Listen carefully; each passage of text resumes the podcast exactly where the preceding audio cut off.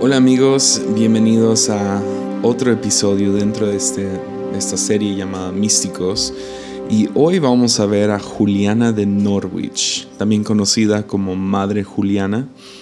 Y ah, no sé, me he estado enamorando de cada uno de estos místicos entre más los estudié. Sabía frases y algunas cosas acerca de su historia, pero no sé, me sigo enamorando más y más de las vidas de estas personas y su dedicación, su pasión y claro que cada uno tiene sus errores, pero pues quién no. Y Juliana ah, es, no sé, estudiando su vida me conmoví mucho, no, ni sé por qué, porque la verdad no hay mucha historia acerca de ella.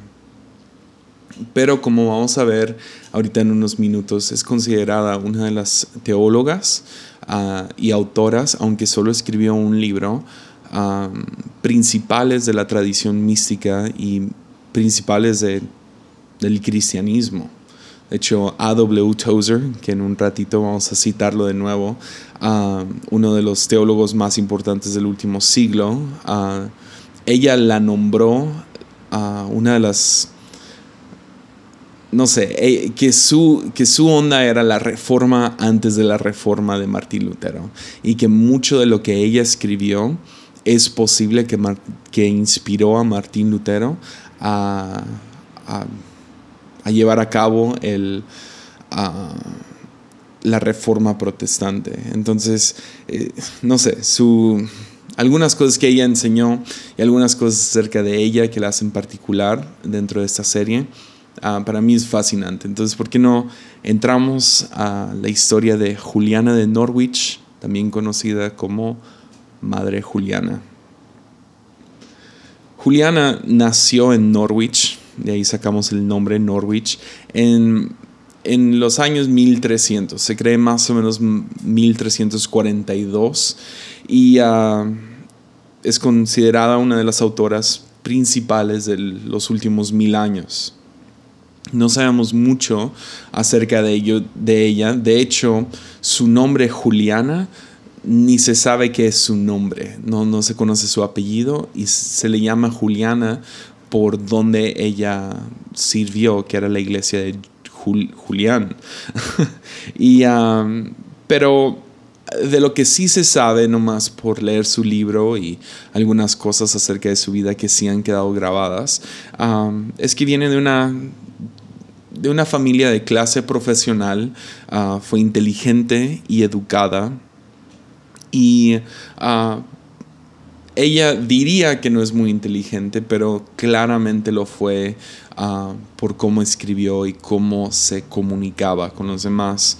También ella nació durante la peste negra o la peste bubónica que es una peste que sí hubo tres incidentes, pero esta siendo una de las principales, mató a más o menos una tercia del mundo, matando a 60, entre 60 y 80 millones de personas en, unas décadas. Ah, era, era, un tiempo muy feo, ah, muchas muertes claramente, ah, malas cosechas por la muerte. Hubo mucho abuso de autoridades segregando a, aquellos que estaban enfermos o eran pobres.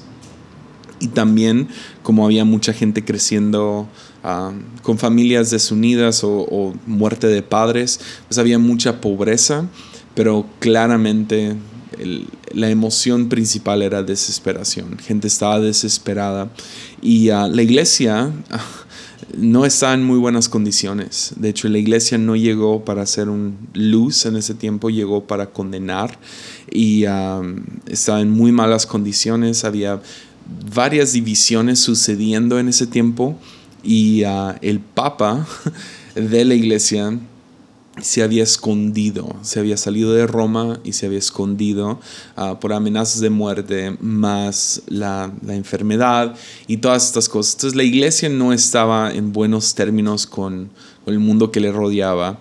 Ah, ser alguien religioso no era algo bien visto y ah, era un, siglo muy feo para haber nacido. y cuando ella cumplió 30 años, muy similar a como ya vimos con Teresa de Ávila, ella tiene también una enfermedad que la, que la paraliza, que la básicamente que queda desahuciada, queda sin esperanzas de vida. Tan feo se pone su enfermedad que entra en algún tipo de coma y la mamá, su mamá le tapa los ojos y le pone monedas sobre sus ojos, que era la tradición de cuando ya estaba alguien muerto. Y ah, milagrosamente ella se recupera y al séptimo día ella está 100% bien. Entonces lo atribuyen, lo, se considera un milagro, como que Dios la, la, la sanó de manera milagrosa y ah, sobrenatural. Y junto con su sanidad, ella tiene 16 visiones o revelaciones acerca de Cristo, la Trinidad y a la humanidad. Entonces ella tiene esas 16 revelaciones, las escribe rápido, pero se le hace tan importante lo que, lo que vino a través de estas visiones, revelaciones, que ella decide aislarse del mundo. Entonces ella termina convirtiéndose en algo que se llama una anacoreta.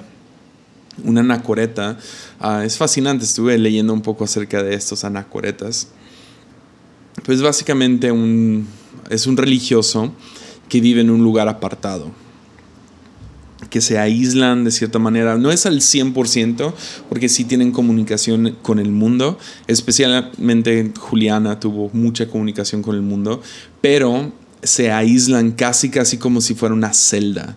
Uno de los más famosos que es que era una anacoreta, era San Simeón, que se subió a una columna y vivía en una columna. Pueden buscar ahí fotos de él, ah, obviamente no actuales, pero pinturas, pero se subió a una columna en medio de una iglesia y vivió arriba de esta columna por 37 años.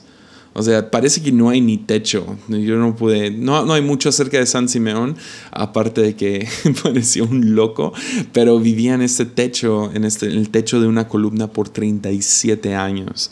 Y la idea era vivir en un lugar apartado donde te dedicas a la contemplación. Ah, te dedicas en contemplar la cruz, te dedicas a contemplar la pasión de Cristo, uh, el misterio de la Trinidad y ella vivió en un cuarto pegado a la iglesia Julián.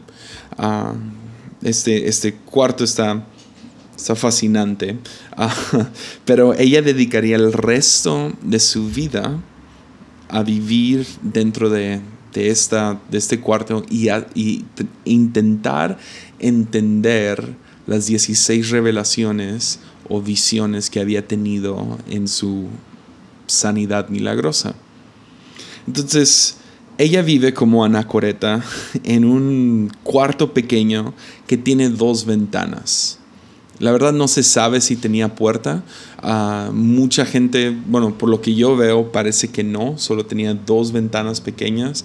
El cuarto era más o menos de, no sé, 3 por 3 metros y solo tenía su cama. Hoy en día han rehecho, han reconstruido su, su cuarto pero fue destruido en la Primera Guerra Mundial o Segunda por ahí y ah, lo han reconstruido y tiene una puerta para que gente entre, pero la creencia es que ni tenía puerta, que solo tenía estas dos ventanas, una ventana que daba hacia la iglesia donde alguien podía servirle y traerle comida y hacer sus ayudarle con su negocio. Y luego tenía una ventana hacia afuera, hacia la calle, donde pasaba gente y ella podía interactuar y dar consejería y podía, uh, sí, atender a, gente y tener algún tipo de vida social. Pero dedicaría el resto de su vida a esas revelaciones contemplando la cruz. Se cree que su, ventana hacia la iglesia ah, estaba puesta sobre el altar. Podías mirar directo al altar donde tradicionalmente habría una cruz y ella podía contemplar la cruz y, pensar en él y escribir todos sus pensamientos hacia esto. Pero también tenía esta ventana hacia la calle para poder comunicarse con el mundo, que se me hace algo, no sé, a mí se me hace algo fascinante y misterioso. Y, um, pero el simple símbolo de tener dos ventanas se me hace tan esencial para cualquier persona que quiere vivir una vida de fe. Tener dos ventanas en sus vidas, una hacia Dios y la cruz y otro hacia el prójimo. Porque algo que sí entendía Juliana es que no podías simplemente amar a Dios que amar a Dios venía junto con otro mandamiento que era amar al prójimo y que no podías realmente amar a Dios sin amar al prójimo y no podías realmente amar al prójimo sin amar a Dios. Y todo esto era como que una...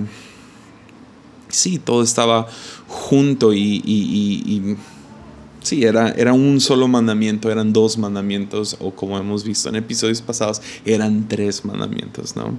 Y uh, no sé, se me hace tan misterioso. Hace unos, ah, hace un año estuve en Colombia y en Bucaramanga, Colombia, y yo y mi amigo Mayer Castán le pedimos a, uno de los a una de las personas que nos estaba llevando de la conferencia al hotel, a la iglesia, nos contó de un convento de monjas donde se meten pues, jóvenes y dedican todas sus vidas a vivir dentro de este convento.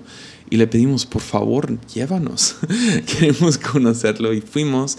Y era fascinante porque tenían una puerta ah, giratoria donde podías llevar algún tipo de, de regalo, comida, lo que sea, para darle a estas mujeres que han dedicado sus vidas a vivir en este convento. Como pues algún tipo de anacoreta. Ahora, no son técnicamente anacoretas porque anacoretas viven aislados, viven solos, pero, pero este convento tiene mucho misterio y me acuerdo sentado afuera platicando con una de las con la monja que, con la que podíamos comunicarnos, no podías ver su cara y hablabas a través de un, de un pequeño hoyo y no había ninguna manera de verlos. Ellos creo que te podían ver a ti, no me acuerdo, pero no podías verlos a ellos. Y sí, estábamos haciendo, haciendo preguntas. Me acuerdo que Maer, ah, muy preocupado por, por la pobre monja, le empezó a preguntar, señora, ¿está bien? ¿Tú quieres estar ahí? ¿No te tienen secuestrada? Y ah, no lo culpo porque esa era la sensación. Estas mujeres están ahí adentro, parecen prisioneras pero al mismo tiempo hay algo muy bello con, con tomar, no sé, de ser un ejemplo de, de desconectarte de todo el ruido del mundo y poder nomás enfocarte en cuál es el significado de Dios y de todo y qué es esto. Y, entonces estoy agradecido que hay gente que ha hecho esto a lo largo de los últimos dos mil años que se han apartado solamente a contemplar y pensar en Dios y anotar sus, sus pensamientos. sería, sería un, no sé, sería, sí, por un lado, sí, una tortura vivir encarcelado de, alguna manera. podría ser una pesadilla para muchos, pero al mismo tiempo creo que podemos realmente encontrar el valor en que algunas personas tienen la valentía de vivir de esta manera y simplemente enfocarse en descubrir el misterio de, Cristo y poder compartirlo. Algunos lo hacen en estudios de, sentarse y estudiar a Dios, otros lo hacen de esta manera y esta era una manera muy popular en los años mil, entre mil y mil quinientos, ser una anacoreta. Pero me encanta esa imagen, dos ventanas, uno hacia lo divino y uno hacia la humanidad. Porque así debemos de vivir todos, ¿no? Siempre mirando a Dios y siempre mirando al prójimo. En su tiempo, en este, en este cuarto, ella escribió um, su único libro, uh, que sería Revelaciones del Amor Divino, o 16 Revelaciones del Amor Divino. Y uh, una cosa muy interesante acerca de, de Julián, Juliana es que este libro, el único libro que escribió, se cree que fue el primer libro escrito en inglés de parte de una mujer. O sea, también, no sé, me, encanta esa valentía, ¿no? De, que ella sale de, su, llamémoslo, la, eh, limitación de género y, y tiene la valentía de, de cómo mujer escribió un libro. Y también en ese tiempo la mayoría de los libros eran escritos en italiano, especialmente libros religiosos y ella lo escribe en inglés para que gente común y corriente podrían leer acerca de la revelación del amor de Dios. Esto después se cree que, inspiraría a alguien como, como Martín Lutero a traducir la Biblia misma al lenguaje común en, su país sería alemán, ah, para que gente común y corriente podrían leer la Biblia. Y entonces fue el primer libro escrito en inglés por una mujer. Y ah, también encontramos en su libro, ah, como son revelaciones o visiones, y son 16, ella también se le acredita la teología de visiones. Ella separa las visiones como tres diferentes aspectos de una visión.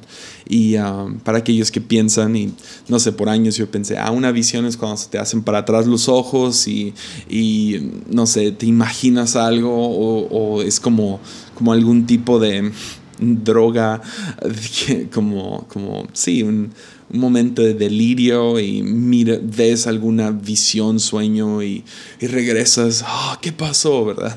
Pero ella lo describe muy interesante. Número uno, ella cree, bueno, ella cree que hay tres diferentes tipos de visión y me encantan los nombres. Número uno son visiones corporales. Dentro de sus 16 revelaciones o visiones, ella tuvo visiones corporales. ¿Eso qué significa? que eran visiones que se conectaban de alguna manera con sus cinco sentidos. Ella veía algo, sentía algo, ah, escuchaba algo, olía algo y ah, probaba algo. Y ah, era algo donde físicamente ella podía presenciar algún tipo de, de revelación acerca de quién es Dios.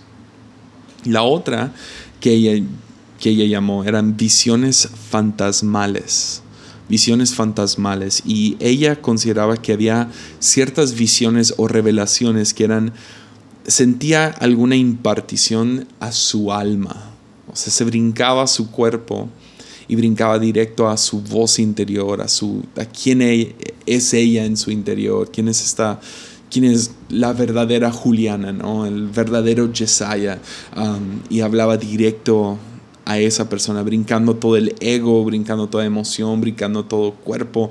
No, no le hablaba a su oído ah, físico, sino algo más profundo.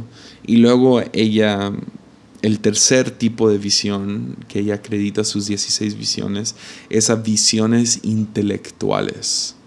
Entonces, visiones corporales, fantasmales e intelectuales. Y las intelectuales creo que es con la que yo conecto más, es la que yo entiendo más porque ahora es, ah, ok, entiendo esto porque es alguna conexión entre ideas o alguna idea ah, que venía a su cabeza, que ella sabía que venía de otro lugar, que no venía de ella misma, que era alguna conexión, alguna idea que sabía que, sabía que era divino.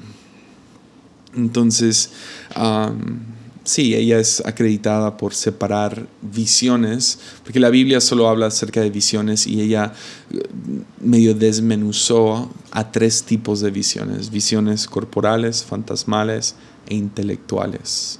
Alguna revelación, algo que no tenía sentido ayer, ahora tiene sentido y la única persona que le puedes dar crédito es a Dios.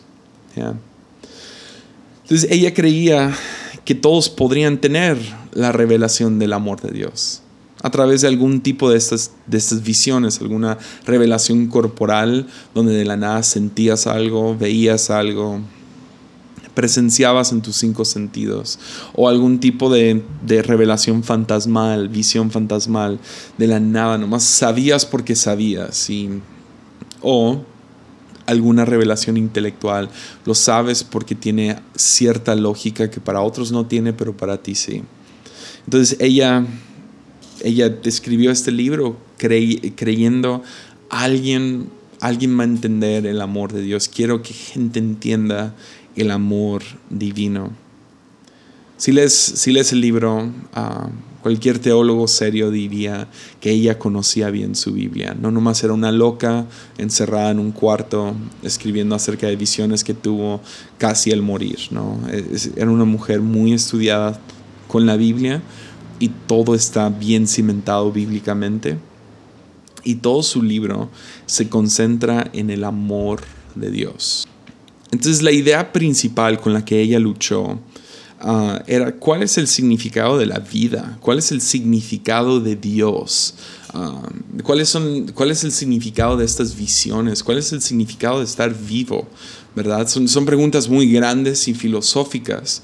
Y ah, en su libro ella tiene la famosa frase donde ella dice que cuestionando cuál es el significado, cuál es el significado de la vida, cuál es el significado de Dios. Ella dice, y desde el momento en que mostró la, la visión, a menudo deseaba saber cuál era el significado de nuestro Señor. 15 años después me respondieron, que me encanta que ella no habla acerca de Dios como singular, sino plural. Y 15 años después me respondieron en mi comprensión espiritual así, ¿sabrías el significado de tu Señor en esto? Conócelo bien, el amor es su significado. El amor es su significado. ¿Quién te lo mostró? Amor. ¿Qué te mostró? Amor. ¿Por qué lo mostró? Por amor. Manténgase ahí y comprenderás más de la misma. ¿De la misma qué? Amor. Entonces ella llega a la conclusión, ¿cuál es el significado de la vida? ¿Cuál es el significado de Dios? ¿Qué, significa todo esto? ¿Qué es, ¿Qué es lo que significa todo? Amor. ¿Y quién te lo mostró? Amor. ¿Para qué? ¿Qué te mostró? Amor. ¿Por qué te lo mostró? Por amor. Si más te mantienes en amor, comprenderás el amor. Oh, oh man. Es, la, ese es el centro de su mensaje. El amor es el significado de Dios. Juan lo dijo de la misma manera, ¿no? Dios es amor. Amor es el significado de Dios. Y esa es la razón que, que teólogos más modernos como Thomas Merton o A.W. Tozer, como ya hablamos de él, la llaman a ella, Juliana, Juliana de Norwich, la mejor teólogo de los últimos mil años.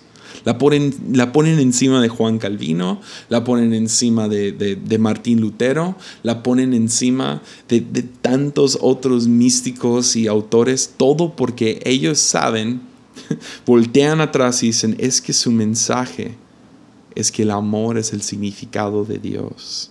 Lo cual suena tan cliché, suena tan, uy, pues yo lo sé, pero tienes que entender dónde y cuándo ella está hablando y por qué ella hace tanto contraste a sus tiempos. ¿Cuál es el significado de todo? Amor. Dios es amor. Y tenemos que regresar a su contexto, a su vida. ¿Dónde estaba Juliana? Pues estaba en Norwich en los años 1300. ¿Y qué estaba sucediendo? La plaga negra la plaga bubónica, bubánica, sí, bubónica. Y el énfasis de la iglesia era espantosa. Había toda esta creencia de la penitencia, que tienes que darle dinero a la iglesia para poder sacar a tus la gente que tú amas de purgatorio y tienes que salvarte a ti mismo. Entonces todo era dinero, dinero, dinero y porque querían dinero, el mensaje principal de la iglesia universal, porque no era como hoy en día que, ah, pues no me gusta esta iglesia, me voy a dos cuadras y me uno a otra. No, esto era la iglesia y su mensaje principal. Imagínate, imagínate la oscuridad, vivir donde no hay iglesia hablando otra cosa. Toda la iglesia universal está hablando, dándole énfasis a pecado, maldición, y muerte. Y su, enseñanza principal del momento es que la plaga era un castigo. Ya. Que Dios estaba enojado y Dios quería que todos se murieran. ¿Y qué estaba sucediendo? Una tercera parte del mundo entero se está muriendo de una enfermedad brutal. Ya,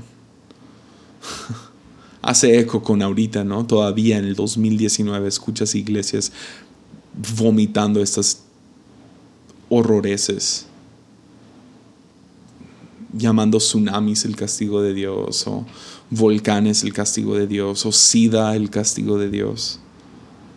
Y en medio de cuando ese es el énfasis de la iglesia, según el portavoz, la portavoz de Dios mismo hacia, hacia el mundo, gente creía que Dios los había abandonado, que Dios los odiaba, que Dios no los quería, que Dios estaba enojado, que Dios los quería matar a todos.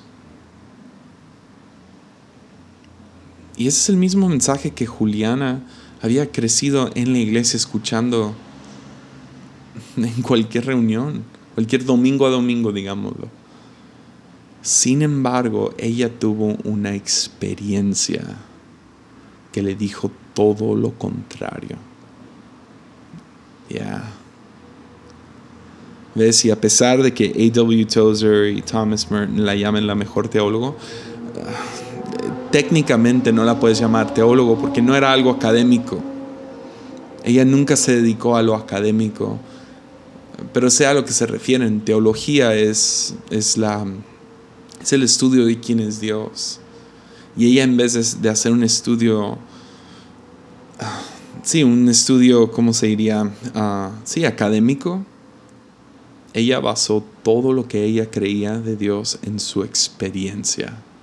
Y su experiencia, ¿qué, qué era? Resonaba mucho más con la Biblia, a pesar de que la mayoría de la gente no tenía la Biblia no tenían acceso a ella, no podían leerla, y ella llega con otro mensaje completamente contrario a la iglesia. Y dice que Dios es amor. Ya. Y piensa en esto. Están viviendo en los, o sea, en una de las temporadas, tiempos, siglos más feos que la, humanidad ha, vivido. La, mayoría del mundo está pasando por esta plaga, por la infestación de ratas y, el comercio y finalmente el mundo está conectado, pero ahora porque están conectados todo el mundo está sufriendo de esta plaga. Ella se levanta y dice una de las frases más famosas de la iglesia.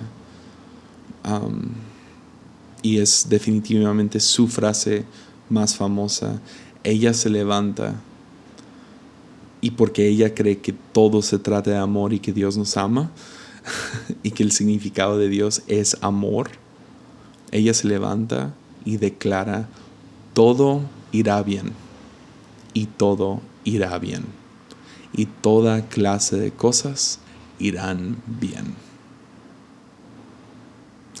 Ya.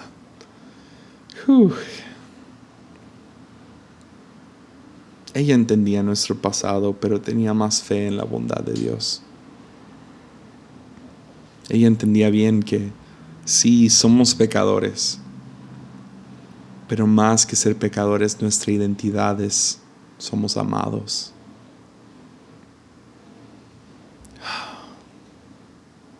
Podrías descansar en eso porque, ves, ese mensaje sigue vigente hasta hoy. Déjalo digo en lenguaje más actual, ¿no? Todo estará bien y todo estará bien. Y toda clase, todo género, cualquier cosa que podría salir mal, no te preocupes porque todo estará bien. ¿Por qué? Porque Dios es amor. Ya. entonces quiero, quiero aterrizar esto con, Um, me estoy brincando la mayoría de sus enseñanzas, pero, um, pero la, otra cosa que me llama mucho la atención de sus enseñanzas um, es su, su, Algunos lo llaman la teología de la Trinidad que ella compuso. Y tenemos que entender que no, Trinidad en sí no era como que el... Sí, era, era algo, era un concepto muy nuevo, que Dios eran tres y tres en uno que no eran tres dioses, sino era un dios, pero había tres personas y tres elementos. Entonces ella, mucho de su libro se dedica a medio separar un poco y darle, ok, cómo funciona Dios, ¿no? y habla acerca de la Trinidad y habla acerca de una avellana, que no sé, no sé por qué me, me, agarró tanto esta avellana. Pero ella tuvo una visión de una avellana, que ella tenía una, una avellana en su mano y que Dios le, pidió, contempla en esta avellana. Y ella miró la avellana y encontró que dentro de esta avellana encontró tres cosas cerca de Dios. Mirando esta pequeña avellana, una bola, una nuez pequeña en su mano y él lo está mirando y ella se da cuenta, pues Dios lo creó, Dios lo ama y Dios lo protege. Esas tres cosas simples, ¿no? Dios lo creó, Dios lo ama y Dios lo protege. Lo cual nos lleva a ver a Dios como tres elementos. Dios Dios creador, Dios guardián y Dios amante. Porque ella enseñaba que Dios es la Trinidad y la Trinidad es Dios. Y hay tres elementos, tres partes. No son las únicas tres, pero son estas tres, ¿no? Dios lo creó, Dios lo ama, Dios lo protege. Porque hay un elemento que, de Dios que dice, Dios creó la, la, humanidad, lo pensó, lo, lo imaginó y lo hizo a su imagen y a su semejanza. Dios no nomás lo crea, sino lo, lo madura, lo protege, lo, lo guarda de él, como un jardinero lo cuida, lo cultiva, lo, madura.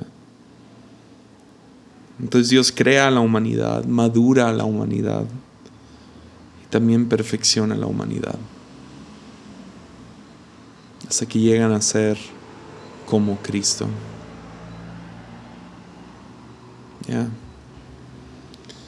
Entonces ella distinguió los, los tres trabajos de la Trinidad y como Dios Padre era el creador, es el que crea todo. Y Jesús es el labrador, es el que trabaja y cultiva y guarda y, protege y, y nos forma. Como nos forma, nosotros lo miramos no nomás como Salvador, claro que es Salvador, pero también lo vemos como el prototipo para la humanidad, lo vemos y lo imitamos, somos cristianos, eso significa somos imitadores de Cristo y entre más lo imitamos, más formados y más madurados somos. Y el Espíritu Santo llega para inspirarnos hacia esto. Nos inspira a amar, nos inspira a tener paciencia, nos inspira a, ser generosos, nos inspira a vivir como Cristo vivió. Porque Dios es creador, Dios es guardián y Dios es amante. Y si es estas tres cosas, entonces nada nos falta. Todo esto de una avellana. entonces la próxima vez que agarres tu frasco de Nutella, piensa en eso. Dios creó la avellana. Dios ama la avellana. Dios protege la avellana. Y si lo hace con una simple nuez, ¿cómo no lo hace con nosotros? Si Dios es creador, es guardián y es amante, y se dedica a crearnos y crear. Se dedica a trabajarnos y trabajar. Y nos inspira, entonces nada nos falta.